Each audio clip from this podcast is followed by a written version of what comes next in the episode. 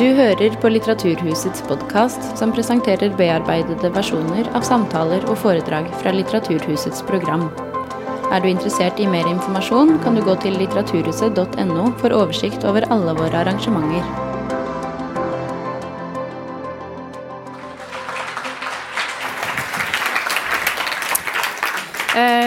Tusen takk til alle dere som har kommet for å høre om Mali. Det er kjempegøy at det er så mange som er interessert i Mali. Det, det har jo ikke alltid vært sånn. Det er jo, som ble nevnt her, en veldig lite kjent konflikt. I hvert fall i Norge. Så aller først så tenkte jeg bare skulle fortelle litt om meg og mitt forhold til Mali. Jeg er, som, som det ble nevnt her, stipendiat på Prio. Jeg skriver en doktorgrad om kvinners deltakelse i fredsprosessen i Mali. I fjor så var jeg på feltarbeid i Mali i det samme nesten fire måneder. Intervjuet litt forskjellige aktører der, mange kvinner, og med fokus på da, kvinners deltakelse i fredsprosessen. Jeg kan jo si med en gang at Mali er ikke noen suksesshistorie når det gjelder kvinners deltakelse i fredsprosessen. Men det er veldig interessant å forske på likevel. Men mitt aller første møte med Mali var for over ti år siden. Da var jeg på studietur i Mali. Da fikk vi også reist litt rundt. Blant annet besøkte vi denne moskeen i Djenné, som ligger et lite stykke nord for hovedstaden i Mali. Men når jeg var der i fjor, så kunne jeg jo ikke reise dit, eller så veldig mange andre steder, på grunn av sikkerhetssituasjonen. Så, eh, men jeg tenkte at jeg ville vise litt sånn bilder og si litt om meg selv og mitt forhold til Mali, for eh, jeg er veldig glad i Mali, og, og jeg har eh, ja, litt sånn kjærlighet til Mali, og folket i Mali, som er utrolig liksom, eh, mangfoldig og eh, fantastiske folk. Det er et land med en utrolig spennende historie. Det var et, et, et kongedømme, stort kongedømme i middelalderen, som het Mali, og som lå der som Mali ligger i dag. Um, og siden vi skal snakke om konflikten, da, så tenkte jeg det var hyggelig å liksom begynne med litt sånn triveligere saker. Men, skal vi se. Så før vi går til selve konflikten, så ta, tenkte jeg at vi får begynne med å kikke litt på kartet, fordi hvis Mali er så lite kjent, så får vi starte litt sånn basic. Um, Ja, så hva ser vi når vi ser på det her kartet? Vi ser jo at Mali eh, har ikke noen kystlinje. Det ligger eh, i Vest-Afrika eh, og har en masse naboland. Algeri, Niger, Burkina Faso, Elfenbenskysten, Guinea, Senegal og Mauritania. Og når det gjelder, altså det er jo ikke alltid veldig positivt å ha veldig mange naboland, fordi man blir jo litt sånn utsatt, kanskje. Og så kan vi også se at det er en elv her, Niger-elven, som går liksom, uh, gjennom Mali. Den er viktig for folks livsgrunnlag og infrastruktur. Det er jo uh, transport på elven, for eksempel. Særlig i dag, når uh, sikkerhetssituasjonen er dårlig og veiene er dårlige. Og så, ja, så ser vi også der noen... Vi ser at elven forbinder jo flere av byene i nord. Gao, Timbuktu. Sikkert mange som har hørt om Timbuktu. Veldig sånn sagnomsust uh, by i Mali, og Mopti, og så går elven helt ned til hovedstaden, som er Bamako. Vi kan også se, særlig hvis vi ser på det lille, litt større kart, eller litt mindre kartet, oppe i hjørnet, at Mali eh, ligger helt oppe i Sahara-ørkenen. Så Mali har liksom ørken i nord der, og så har det resten av Mali ligger i det området som vi kaller for Sahel, som er et sånt belte som strekker seg eh, sør for Sahara. Det vi også kan se på dette kartet er jo at Mali ligger jo perfekt til eh, for eh, smugling til Europa. Både da av eh, ulike typer ulovlig gods, eh, men spesielt narkotika og mennesker. Og det, det har også bidratt mye til den konflikten som vi skal snakke om i dag. Og så eh, ble det sagt her at Mali er et lite land. Jeg vil si det er jo ikke det. Det er et veldig stort land. Det er minst tre ganger så stort som Norge. Og det er like langt fra nord til sør som det Norge er. Og denne størrelsen på dette landet er liksom en del av problemet også. For det er jo enorme landområder i nord som er veldig vanskelige for eh, den maliske staten å kontrollere. Da. Eh, og så er det også sånn at eh, mesteparten av befolkningen bor i sør. Så I nord så er det store landområder og ikke så veldig tett befolket. Ja, vi kan gå litt videre. Hvorfor skal vi snakke om Mali her i dag? Det ble jo nevnt at Mali er lite kjent. Men nå har jo alle dere kommet for å høre om Mali, så hvorfor er det blitt interessant?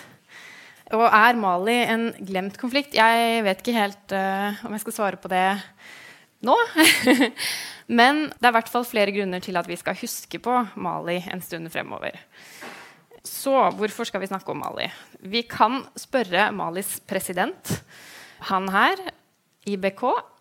Han, her er han sitert, og han sier noe sånt som at uh, Mali er en demning. Hvis den brister, så blir Europa oversvømt. Ok, av hva blir Europa oversvømt? Jo, dere skjønner sikkert hva han mener. Han snakker jo om eh, at Europa kan bli oversvømt av flyktninger og migranter. Og det som verre er, eh, til og med terrorister. Og da eh, er jo interessant at han sier det. Eh, han vil jo selvfølgelig gjerne ha eh, det internasjonale samfunnet sitt bidrag I Mali, og han eh, vil gjerne ha bistand, ressurser til Mali. Men det bildet her, som er et veldig sånn sterkt uh, bilde å, å, å, å lage, det blir jo også brukt av mange I Vesten, fordi det, er jo, uh, det internasjonale samfunnet er til stede I Mali, og uh, den tilstedeværelsen, den må jo rettferdiggjøres. Så uh, nå er til og med Norge til stede I Mali. Norge åpnet ambassade I Mali I september. Det er første gang eh, Norge har en ambassade I Mali. Men Norge har vært I Mali tidligere. Eh, Kirkens Nødhjelp har jobbet veldig mye I Mali siden åttitallet, og spilte faktisk også en sentral rolle I fredsprosessen I Mali på nittitallet. Så eh, jeg vil si da, hvorfor skal vi snakke om Mali? Det er eh, tre gode grunner til det. Det er disse flyktingene og migrantene som potensielt kan oversvømme Europa. Det er eh, islamistiske terrorister. De er, de er vi redde for I Vesten. Eh, og så er det det internasjonale nærværende, spesielt da F N's fredsbevarende styrker. Men eh, Mali er jo, altså det er ikke så, sammenlignet med andre kriser, så er det ikke så mange flyktninger I Mali. Det er cirka femti tusen internt fordrevne, og cirka hundre og tretti tusen som eh, bor I flyktningleir I nabolandene. Så sammenlignet med andre store flyktningkriser, så er ikke det så veldig høye tall. Så det er mer denne ideen om at Mali er sånn transitland for eh, migranter og flyktninger fra andre deler av eh, Afrika spesielt da. Og det her er kombinasjonen av et stort territorium og en svak stat, eh, og smugling I stor skala. Det har lenge skapt bekymring for at eh, Nord-Mali og eh, resten av Sahel kan bli en sånn der lekegrind for, eh, for terrorister. Og det har, altså islamistiske grupper har vært aktive I Sahel siden tidlig to tusen-tall, og I Mali siden cirka to tusen og seks. Og de har tjent seg rike på smugling og kidnapping av gisler mot store summer løspenger, eh, også vestlige gisler, og det er også vestlige stater som har betalt. Ja, så disse gruppene, de har økt sin tilstedeværelse I Nord-Mali I løpet av de siste årene. Og de har også slått til mot sivile mål I hovedstaden Bamako. Så, men hva er liksom islamistenes rolle I denne konflikten? Det er et spørsmål som jeg skal komme tilbake til litt senere, fordi det er mange misforståelser ute og går om disse islamistene og hvilken rolle de spiller I konflikten. Um, for eksempel så har ikke islamistene bestått, begått statskupp, men de er fortsatt viktige. Så vi, vi kommer litt tilbake til det. Uh, og så er det som jeg sa, det er det internasjonale samfunnets tilstedeværelse som gjør det viktig for oss å snakke om Mali, eh, det er en fredsbevarende operasjon I regi av F N, men det er også andre land, Frankrike, U S A, som har et militært eh, nærvær, til og med E U. Um, og det ser ikke ut som at dette eh, engasjementet kan avsluttes med det aller første. For som det også ble nevnt innledningsvis, så har situasjonen gått fra eh, dårlig til verre eh, siden både siden, eller spesielt da, siden en fredsavtale ble undertegnet. Så, skal vi se. Da tenkte jeg at vi eh, hopper rett på selve konflikten, fordi det er jo eh, det vi har kommet hit for å snakke om i dag. Og denne konflikten, den eh, startet i to tusen og tolv, kan vi si. Og her har jeg sagt at den varer til to tusen og femten. Da, i to tusen og femten ble det signert en fredsavtale, så da går konflikten på en måte over en ny fase. Da. Men vi kan fortsatt, eh, altså det er jo ikke... Konflikten er ikke nødvendigvis over, fordi en fredsavtale blir signert. Men vi tar det steg for steg fra to tusen og tolv til to tusen og femten først. Så da er det eh, aller først, det starter med Tuareg-opprør i Nord-Mali. Og, så det er jo, dere lurer sikkert på, okay, hvem er egentlig partene i denne konflikten? Så la oss starte med at det er tuaregger eh, som gjør opprør mot den maliske staten. staten. Eh, så da har vi to parter. Tuareggene er eh, en nomadebefolkning. Det er cirka ti prosent av befolkningen i Mali. Og de er på en måte ikke en enhetlig gruppe. De består av klaner og undergrupper. Og de har gjort opprør mot den maliske staten gjentatte ganger siden, eh, siden Mali ble uavhengig fra Frankrike i nitten seksti. Så det første opprøret var på sekstitallet, og så var det et nytt opprør på nittitallet.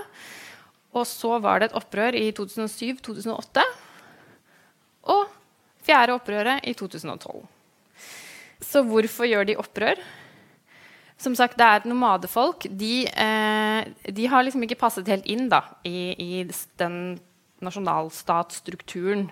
Eh, for nomadene, de vil gjerne flytte seg på tvers av grensene, sånn som de alltid har gjort. Så når det var... Eh, eh, grensekontroll, så, så ble det vanskelig. Så de har liksom ønsket seg økt eh, autonomi, altså økt selvstyre. Eh, men så har de også følt seg veldig marginalisert i den maliske staten, fordi de nordlige regionene har vært mindre utviklet. Det har gått mindre penger dit til utvikling, og det, det merker jo befolkningen. Så de ønsket eh, respekt for sin levemåte, utvikling og økt selvstyre, da. Og dette har vært liksom målene i alle de opprørene.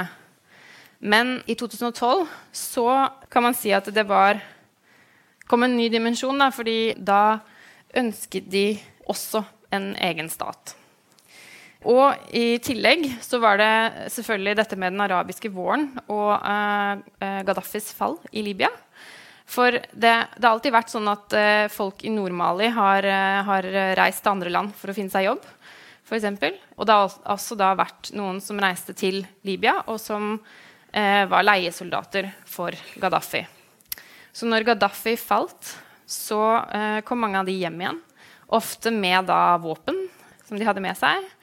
Uh, og de hadde jo ikke så mye å ta seg til, og de hadde heller ikke så mange gode alternativer. Så når det da ble mobilisert til et opprør eh, mot den maliske staten, så var disse, de folka her var klare, liksom. Så kan vi gå hit. Militærkupp. Så hvem er som gjør militærkupp, og hvorfor? Det her er eh, general Sanogo. Det var han som, eh, som utførte dette kuppet, da. Fordi det var ikke bare tuareggene som var misfornøyd på den tida her. Eh, han som var president... Fra, før to tusen og tolv, eller fram til to tusen og tolv, han var begynt å bli ganske upopulær. Og spesielt i, i den maliske militæret så var han upopulær, fordi han pleide å forfremme sine kompiser. Også de som var sånn yngre generaler og offiserer, de ble forbigått. Så de var misfornøyd. Og så det som skjedde når... Eh, når det begynte å bli kamper i nord, det var at det viste seg jo at den maliske hæren var ekstremt dårlig forberedt eh, til å takle et nytt opprør. Eh, blant annet så var det et, det var et slag eh, hvor det ble drept hundre soldater fra den maliske hæren, fordi de gikk tomme for ammunisjon. Og det var jo et slag i ansiktet for, for mange i Mali og for, for militæret. Og det som også skjedde når, når disse tuaregene gjorde opprør, det var at da, særlig etter dette store slaget, så, så rømte de rett og slett basene i nord. Så det maliske militæret flyktet og feilet og skuffet.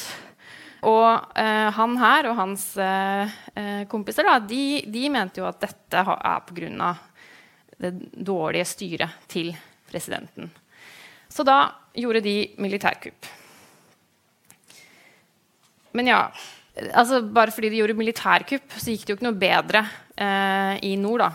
Så i april tjue tolv så eh, ble det erklært en, en stat i nord, Azawad. Og vi kan jo se at den, denne nye staten skulle jo være større enn Mali, og da, da blir det jo litt stressa i Mali.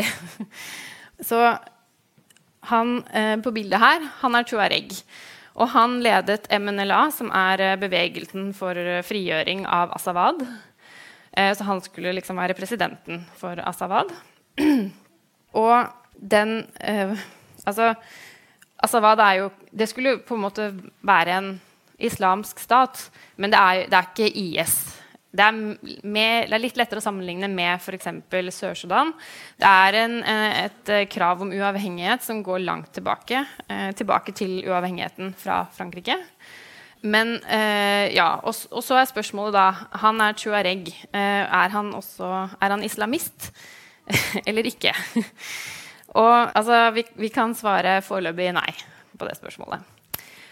Han er tuareg med et uh, uavhengighetskrav. Uh, og med mange eh, klager mot den maliske staten. Ja, og så, men eh, det som han gjorde da, eh, blant annet, eh, var jo at han, for å klare å ta det, det store territoriet som er Azawad på det kartet her, så måtte han jo inngå allianser med islamister. Så han samarbeidet med, med islamistgrupper i Nord-Mali for å klare å erobre hele dette området. Men i og med at det er ganske stort, så ble det jo liksom vanskelig eh, å holde på. Fordi det som skjedde da, var at flere og flere områder og byer ble overtatt av eh, islamistgrupper. Så på en måte så kan man jo si at dette Tuareg-opprøret, som liksom var en sånn legitim uavhengighetsopprør, eh, eh, ble liksom kapret av islamistene da. Og det, eh, det, var jo, det var jo ikke så bra. Så da, og da ble jo også mange i Vesten veldig bekymret, og da kom, da kom den tidligere kolonimakten på, på banen. Her eh, ser vi Frankrikes president på den tiden. Dette var, dette var en kjempevellykket militæroperasjon for Frankrike. De kom inn, og de bare liksom dyttet islamistene tilbake, og, og gjenerobret disse områdene som da var okkupert. Så man kunne jo tro at liksom, det var slutten på konflikten, men det var det jo ikke. Og Frankrike vil jo heller ikke være, være her alene. Så da kom F N. F Ns fredsbevarende operasjon Minusma ble etablert da i juli to tusen og tretten. Det har blitt F Ns farligste fredsbevarende operasjon. Det er over hundre soldater eller hundre personer som er drept i MINUSMAs tjeneste siden, siden to tusen og tretten. Og det er jo uh, litt fordi at uh, det er en fredsbevarende operasjon som opererer i et område hvor det ikke egentlig er så mye fred å bevare, og som, uh, og som også er et mål for disse, disse islamistiske terroristene. Så de blir, de blir jo angrepet, deres baser blir angrepet, og hvis de er ute på oppdrag, så blir de angrepet. Ok, da kan vi bare sjekke hvor langt vi har kommet her. Så vi har hatt Tuareg-opprør, militærkupp, okkupasjon av nordlige Mali. Så kom Frankrike inn, rydda opp litt, får litt hjelp av F N. I juni to tusen og tretten så klarer man å få disse, både den maliske staten og tuaregene til å sette seg ned og forhandle fram en våpenhvileavtale. Og da blir man enige om at man skal eh, selvfølgelig da legge ned våpene, våpnene, og at eh, Mali sitt territorium skal bevares. Så det med at eh, det ikke skulle bli noen egen stat I nord, det har vært et ufravikelig krav fra myndighetene I Mali helt, hele tiden. Men det går de da med på, eh, disse tuaregene. Eh, og så ble de også enige om at de skal holde valg, fordi det er jo fortsatt sånn at etter dette militærkuppet så har ikke Mali noen valgt eh, regjering, så hvem skal da forhandle fred på vegne av Mali? Eh, vi må velge noen, eh, må velge en ny president og, og så, og en regjering som kan da forhandle på vegne av Mali. Og da ble det presidentvalg, og han Ibrahim Boubacar Keita ble valgt til president I november tjue tretten. Ja, men så selv om man fikk valgt en president, så blir jo ikke konflikten løst da heller. Og faktisk så ble det verre igjen, fordi det oppstod nye kamper I nord, og, og man... Ja, så da fikk man liksom litt sånn insentiv for å gå tilbake til forhandlingsbordet. Her er forhandlingsbordet. Og som dere ser, så på forhandlingsbordet så er det litt te, fordi Mali har veldig sånn te-kultur.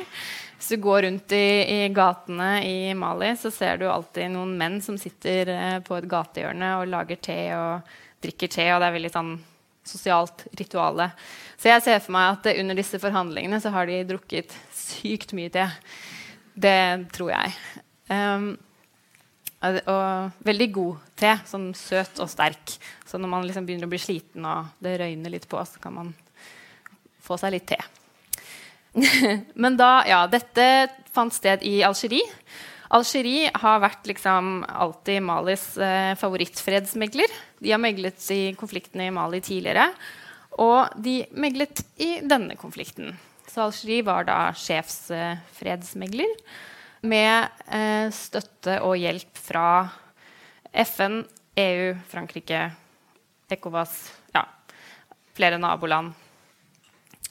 Og så, hvis dere ser her da, så er det jo et forhandlingsbord med den maliske staten på den ene siden, og så på andre siden så er det sånn litt kaotisk.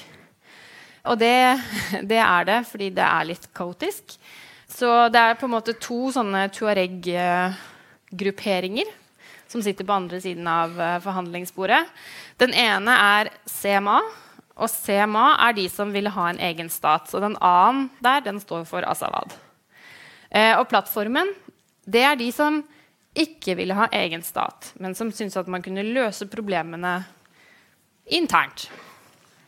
Eh, og så ser dere at det er liksom noen forskjellige navn, og så er det noen like, da, for det var noen I for eksempel M A som ville ha egen stat, altså da gikk de til C M A, og så gikk resten til plattformen og sånn. Og de medlemmene I disse grupperingene, de har også endret seg litt underveis, men fortsatt, den dag I dag, så er det liksom C M A, plattformen og den maliske staten som er partene I fredsprosessen. Og de ble jo enige om fortsatt at man skulle opprettholde den maliske staten eh, som en helhetlig, et helhetlig territorium. Og så selvfølgelig alle disse tingene som man har blitt enige om flere ganger før. Utvikling av regionen I nord, eh, for eksempel også in- å integrere disse væpnede gruppene I, I eh, den maliske hæren. Så kom det da til slutt I tjue femten en fredsavtale på bordet, og den ble undertegnet da I Bamako, som er hovedstaden, I juni tjue femten, til slutt, etter litt om og men. Og da går jo konflikten over I en ny fase, fordi da har partene eh, forpliktet seg til å jobbe for fred, da, og de har forpliktet seg til å samarbeide. Men denne avtalen, det er jo den, det er flere problemer med den avtalen. Et av de er jo, sånn som vi så her, at det er så mange grupper, så mange aktører, og, og de, de her inne I C M A-plattformen, de er jo ikke engang enige seg imellom hele tiden. Så, det, så det, det, det viser seg jo å bli vanskelig. Og dessuten så eh, måtte fredsavtalen undertegnes I to omganger, fordi først så ville ikke C M A signere, men så klarte de å overtale dem allikevel. Så neste fase er jo da på en måte gjennomføringen av fredsavtalen. Eh, men først så må vi jo snakke om de her da. For nå har vi jo liksom gått igenom noen av aktørene. Vi hadde Tuaregger og den maliske staten, som er liksom parten I konflikten. Frankrike, viktig, de har intervenert, tidligere kolonimakt. FN spiller en viktig rolle. Og Algeri er jo viktige, fordi de leder jo fredsprosessen som megler da, fredsmegler. Og det fortsetter de med etter at avtalen er signert. Og så sa jeg jo at... Eh, eller jeg spurte om det er forskjell på tuaregger og islamister. Og svaret på det er både ja og nei, egentlig. Han, han der I hvitt, han er, det er Iyad Aghali. Han er islamist, men han er tuareg. Eh, men han er islamist. Og han... ja, han, men han var leder for opprøret, for tuareg-opprøret på nittitallet. Så han har på en måte blitt radikalisert, han, og så har han blitt islamist uh, I stedet for. Og han leder en gruppe som heter Ansar Din, som, uh, som uh, han andre fyren som hadde sånn grønt skjerf, de samarbeidet med de uh, under okkupasjonen I tjuetolv. Så altså det er jo, sånn som jeg sa, det har vært mulig for disse islamistiske gruppene å bygge seg opp via smuggling. De har tjent enorme summer på smuggling. Jeg vet ikke om noen husker, men det var en stor sak I to tusen og ni, fordi da, da fant man et utbrent flyvrak I, i, i ørkenen I Nord-Mali. Det viste seg at uh, dette var et fly som hadde flydd fra Sør-Amerika, fullt av uh, kokain, og som hadde da landet I ørkenen I Mali.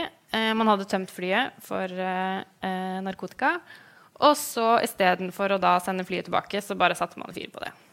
Så mye tjener man på å smugle narkotika gjennom Mali til Europa. Og også, som jeg sa, løsepenger for gisler. Men eh, det, er, det er også faktisk sånn at det er veldig mange vanlige folk I Mali som er smuglere. Det går en sånn vandrehistorie om at eh, det var en fyr som skulle ha seg nytt ID-kort, så da gikk han på rådhuset for å få det, og under liksom, yrke så skrev han smugler. Og de på rådhuset var sånn, jaha, er det, ja, bare, ja, det er jobben min, det er det jeg gjør. Ok, ja, greit. Så nå eh, I det maliske byråkratiet så er det, det er et yrke da, å være smugler.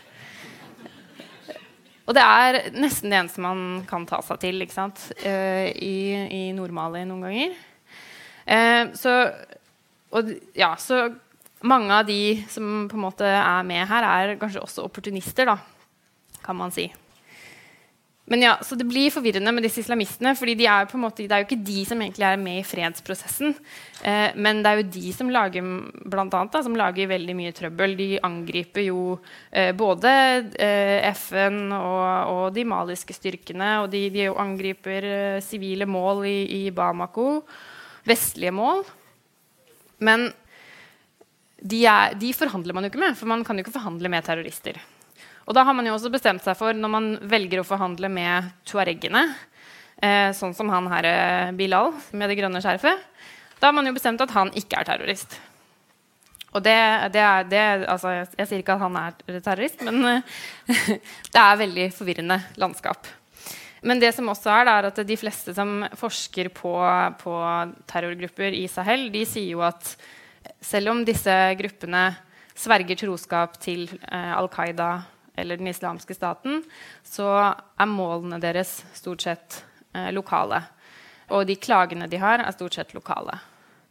Så, fordi det finnes jo flere grupper som har sverget troskap til Al-Qaida, blant annet den Al-Qaida I det islamske Maghreb, som egentlig eh, kom ut av den al- algeriske borgerkrigen på slutten av nittitallet, men som da fant eh, på en måte ut at eh, I Mali så var det egentlig ingen som fulgte med, og der kun, kan, kunne de liksom blomstre. Ja, og så er det det da, ønsker islamistene fred? Det, det har jeg vanskelig for å tro, fordi de tjener jo penger på at den maliske staten er svak. De, de tjener penger på smuggling og kidnapping av, av gisler. Så hvis det blir fred I Mali, og den maliske staten klarer å få kontroll over Nord-Mali, eh, og man får liksom ordnet opp, så vil jo ikke de tjene noe mer penger. Så, så de har jo eh, egentlig ikke så mye å vinne på fred, da.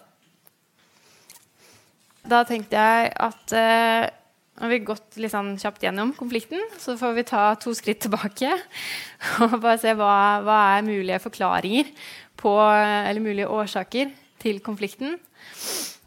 Tuareg-problemet, altså det, det er jo et problem sett med den maliske statens øyne, fordi disse gjentagende opprørene som tuaregene står bak, det er selvfølgelig et stort problem for den maliske staten.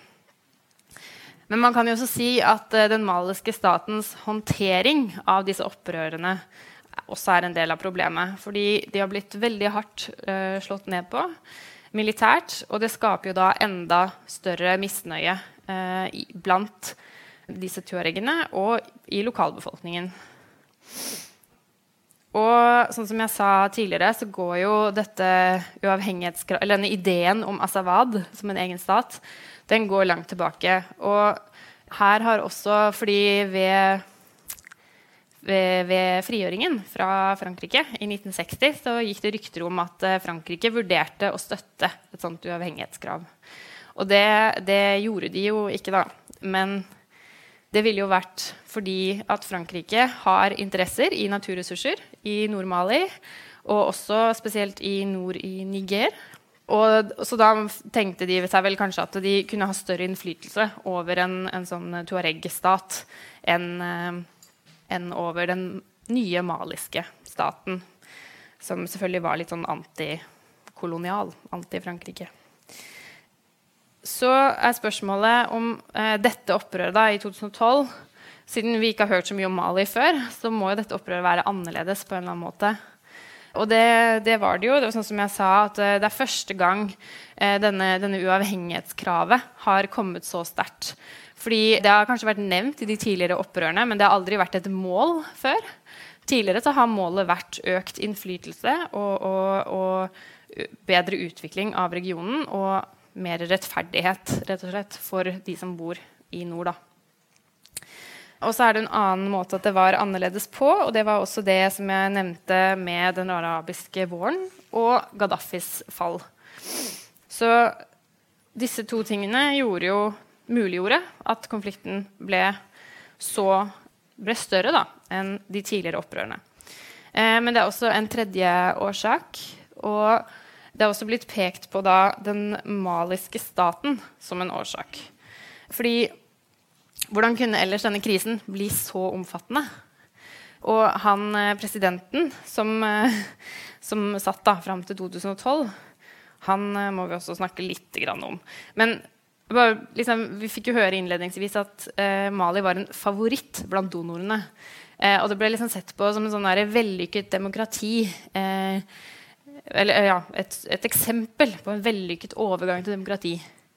For i Mali, sånn som i mange andre tidligere franske kolonier, eh, i hvert fall, så hadde man etter uavhengigheten eh, sånn ettpartistyre og diktatorstyre.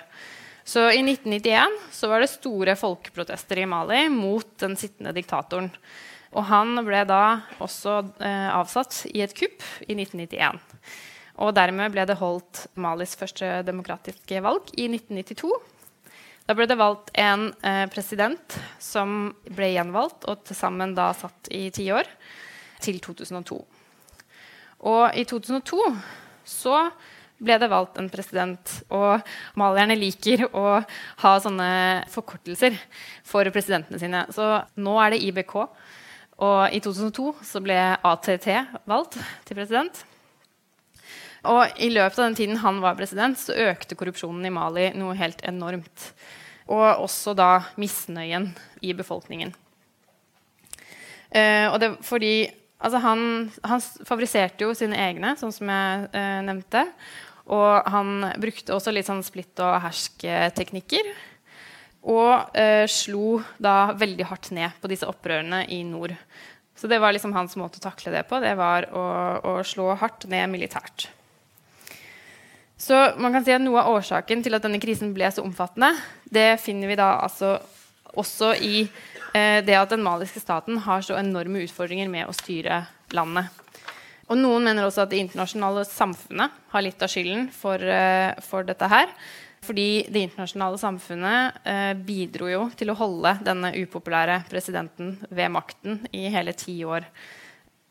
Fordi de støttet hans regime, eh, fordi hans, eh, det var jo et regime de kunne samarbeide med, men det var også et enormt korrupt eh, regime, og det visste de jo antageligvis, men hvis man ikke så så nøye etter, så så det ganske bra ut. Da... Eh, Ja, vi, kom, vi kom jo til tjuefemten I stad, og til eh, en fredsavtale. Siden tjuefemten så har freden latt vente på seg I Mali. Fordi tjuefemten til tjuesytten, det skulle liksom være den perioden hvor fredsavtalen skulle gjennomføres. Men det har vært store forsinkelser og veldig mangelfull Eh, gjennomføring, fordi eh, disse partene sliter veldig med å bli enige om ting. De blir ikke enige om hvordan man skal gjøre ting. Og, og da skjer det jo ikke så mye. Det er veldig bra at det er en avtale der. Det er veldig bra at man har en dialog som pågår. Men nå går det på overtid, og, og man er liksom I ferd. Altså befolkningen har lav tillit da, til denne avtalen. Eh, og så har vi også sett siden tjuefemten en økning I vold og konflikt I Mali. De, de sentrale regionene, altså de som ligger bare da rett sør for der som eh, Azawad skulle ligge, de ble jo da oversett etter tjuetolv. Men de ble jo påvirket av det som skjedde. Så eh, når, fordi at disse... Denne konflikten førte til at på en måte, den maliske staten heller ikke var tilstedeværende I de andre regionene, så blomstret det jo opp lokale konflikter som ikke nødvendigvis var nye, men som man hadde på en måte holdt under kontroll før. Da. Så alle de mekanismene man hadde for lokal konfliktløsning på grunn av eh, alt det som skjedde, og at det var så stor usikkerhet, eh, de fungerte jo ikke lenger. Og I og med at den maliske staten ikke var til stede, så var det også et uh, sånn slags uh, vakuum hvor islamistene kunne komme inn og få fotfeste. Så nå snakker man veldig mye om uh, at det er store problemer I det sentrale Mali, uh, rundt Mopti spesielt, med da disse, uh, altså økende radikalisering og rekruttering til islamistiske grupper. Uh, og I tillegg så har det med jevne mellomrom vært uh, nye kamper mellom partene I nord. Uh, senest I oktober, september-oktober I fjor så ble det signert en ny våpenhvileavtale. Og akkurat nå så er det veldig stor usikkerhet I, uh, I Gao, som var, altså det, det, er, det ligger I nord, Nord-Mali og var en av de regionene som ble hardest rammet under konflikten I tjuetolv. Og nå er, det, nå, er det, nå er situasjonen der veldig anspent. Og, og det har å gjøre med at man, altså, det er så mye som ikke fungerer. Eh, folk har så få alternativer at de blir kjempefrustrert. Og også på grunn av ting som skjer på grunn av fredsavtalen. For eksempel så har man installert uh, nye sånne slags overgangsmyndigheter som liksom skal være statens representanter I regionen I nord. Dette skulle være noen som alle partene I fredsprosessen skulle bli enige om. Sånn at ikke det skulle bli konflikt over det. Men når de har blitt installert I Gao, så er det jo noen andre som har mistet makt. De er misfornøyde. Og I tillegg så er det sånn at eh, når det er såpass stor usikkerhet som det er eh, I, I de nordlige regionene I Mali, så begynner jo sivilbefolkningen å danne sånne eh, selvforsvarsmilitser. Så det, er, det, det går I feil retning, da. Eh, det kan man si. Eh, men hvorfor, hvorfor blir det ikke fred? Eh, altså... Sånn som jeg sa, partene de sliter med å stole på hverandre. De klarer ikke å bli enige om ting. Og fredsavtalen, det er en rammeavtale, og det betyr at når man har blitt enige om denne avtalen, så har man blitt enige om rammene for fredsprosessen. Men når man har da, fordi det var sikkert veldig vanskelig da, da de satt I, I Algeri, og ble enige om alle detaljene, så, så de har spart masse sånn, viktige detaljer til eh, senere. Men det betyr at da må partene hele tiden forhandle om ting når de skal gjennomføre fredsavtalen. Så hvordan skal de gjennomføre en demilitariseringsprosess? Det skal de da liksom forhandle seg fram til. Og så disse, disse overgangsmyndighetene som jeg sa, det var lange forhandlinger, ble kjempeforsinket fordi at partene måtte bli enige om kandidater som alle syntes at var liksom eh, legitime og representative. Ja, og så eh, dekker jo denne fredsavtalen kun de nordlige delene, men som, som vi nevnte her nå, så er det jo, konflikten har jo gått utover mye større deler av Mali, så fredsavtalen er jo eh, kanskje I ferd med å bli litt irrelevant da. Eh, når den ikke dekker andre deler av Mali, og den heller selvfølgelig ikke eh, inkluderer disse islamistene som er et stort problem.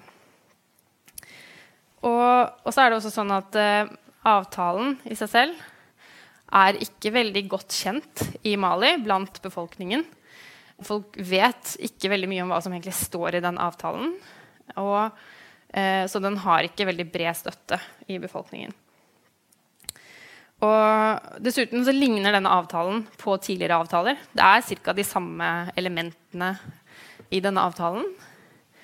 Og de andre tidligere avtalene, de har jo ikke blitt eh, gjennomført, så hvorfor skal denne bli det da?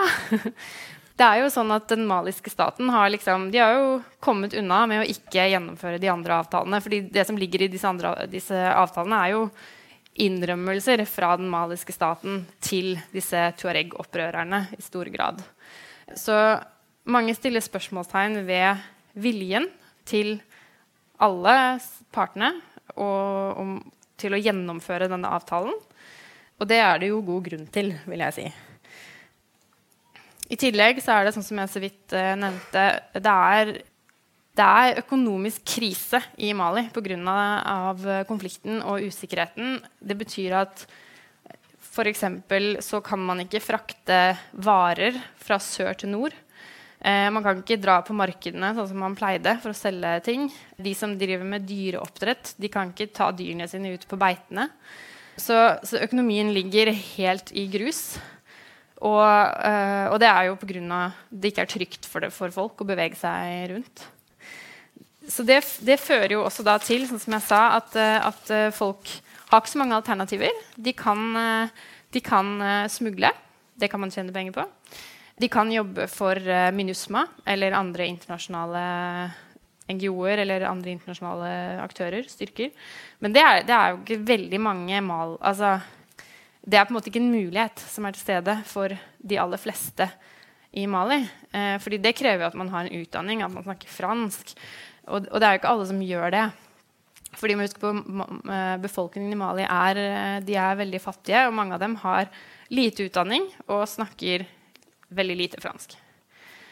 Og så har de selvfølgelig et tredje alternativ, som er å bli med I en væpnet gruppe. Ja, så...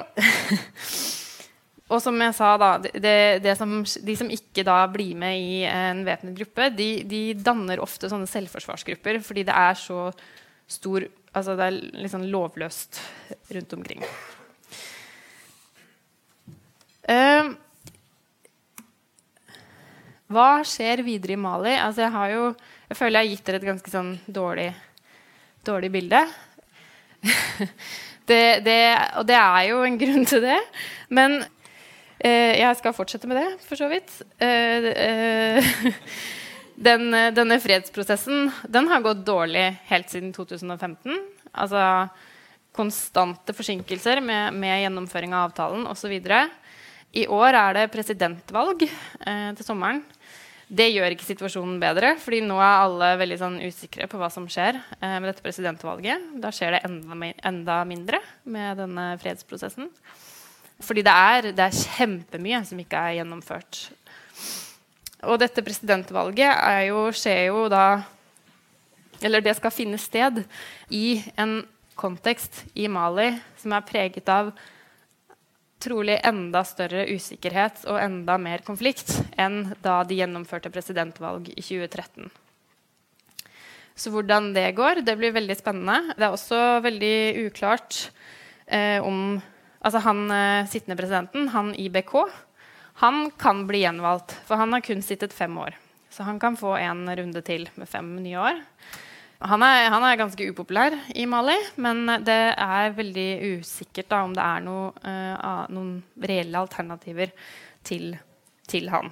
Og han har jo heller ikke vist seg veldig handlekraftig I forhold til denne fredsprosessen. Da.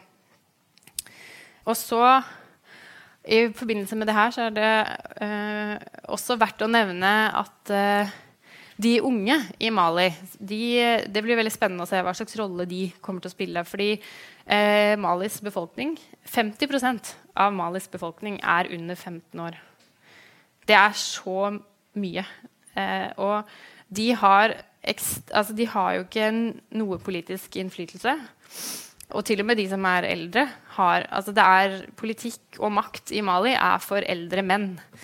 Så mesteparten av befolkningen føler seg veldig maktesløse, føler seg veldig marginalisert. Og, og, og føler ikke at de har noen innflytelse på politikk, og har svært liten tillit til eh, politikere. Og, og eh, disse ungdommene, da, eller, altså, ja, de kaller seg jo ungdommer, de, de klarte å mobilisere så mange til å protestere mot eh, endring av grunnloven I fjor, at presidenten var nødt til å skrinlegge prosjektet. Så, så de har, det, er, det, er, det kan skje noe spennende der. Det kan også bli veldig urolig. Eh, men det er litt uklart hvordan, hvordan det går. Ja, og hvilken rolle eh, kan eh, og vil det internasjonale samfunnet spille I Mali? Jeg tror, altså, eh, det internasjonale samfunnet kan jo bekjempe terrorister militært, og så kan de forhandle frem fred. Men eh, fredsprosessen har jo I stor grad stoppet opp. Og, og som jeg sa, folk har liten tillit til, til fredsprosessen. Men Minusma, da, denne F N-operasjonen, det var den eneste F N-operasjonen som ikke fikk kutt I sine budsjetter I fjor, fordi Trump, når han ble president, så ville han eh, kutte. Fordi USA betaler veldig mye av FN sine fredsoperasjoner, og eh, det vil ikke Trump fortsette med. Så da fikk egentlig alle F N-operasjonene fikk kutt I budsjettene sine, unntatt F N-operasjonen I Mali. Så eh, noe, noe vil det internasjonale samfunnet gjøre I Mali. Og sånn som jeg sa, det, det er flere aktører som er til stede militært, og eh, nå har det også blitt opprettet en regional styrke som skal eh, bekjempe terrorisme, eh, som også får støtte fra Vesten eh, I form av eh, pengestøtte. Da. Er Mali en glemt konflikt? Altså, jeg, jeg syns jo ikke det. Men eh, den kan fort bli glemt, eh, fordi det er en konflikt med ganske lav intensitet. Eh, og, og, og hvis det på en måte bare blir sånn gradvis verre, uten at det liksom skjer noe kjempestort, så, så kan det selvfølgelig bli en, en glemt konflikt. Eh, også fordi at disse, disse store migrantstrømmene, dette bildet som vi snakket om I starten, det, det er jo kanskje ikke helt reelt. Også som jeg sa, terroristene er egentlig mye mer lokalt forankret enn man får inntrykk av. Men ja... Og så er det jo også sånn at det internasjonale samfunnet er ikke alltid villig. Det er jo ikke villig til å sende veldig mange vestlige soldater til Mali og risikere livet til borgerne sine for å bekjempe maliske terrorister, nødvendigvis. Men derfor så er de jo veldig happy med å gi pengebidrag til denne regionale styrken, da. Så eh, fremtiden for Mali er usikker, og mange mener det kommer til å bli verre før det blir bedre. Det kan fortsatt bli verre. Og samtidig, men samtidig, så er det internasjonale samfunnet til stede I Mali. Og det har vært et økende fokus på denne konflikten.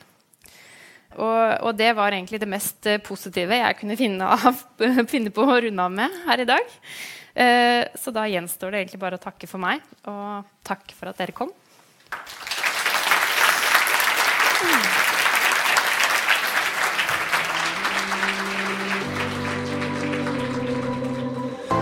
Du har hørt på Litteraturhusets podcast, som presenterer bearbeidede versjoner av samtaler og foredrag fra Litteraturhusets program. Del gjerne podcasten med familie og venner via iTunes eller SoundCloud om du liker det du har hørt. Følg oss også på Facebook og på litteraturhuset punktum no for informasjon om flere aktuelle arrangementer. Musikken er laget av Apotek.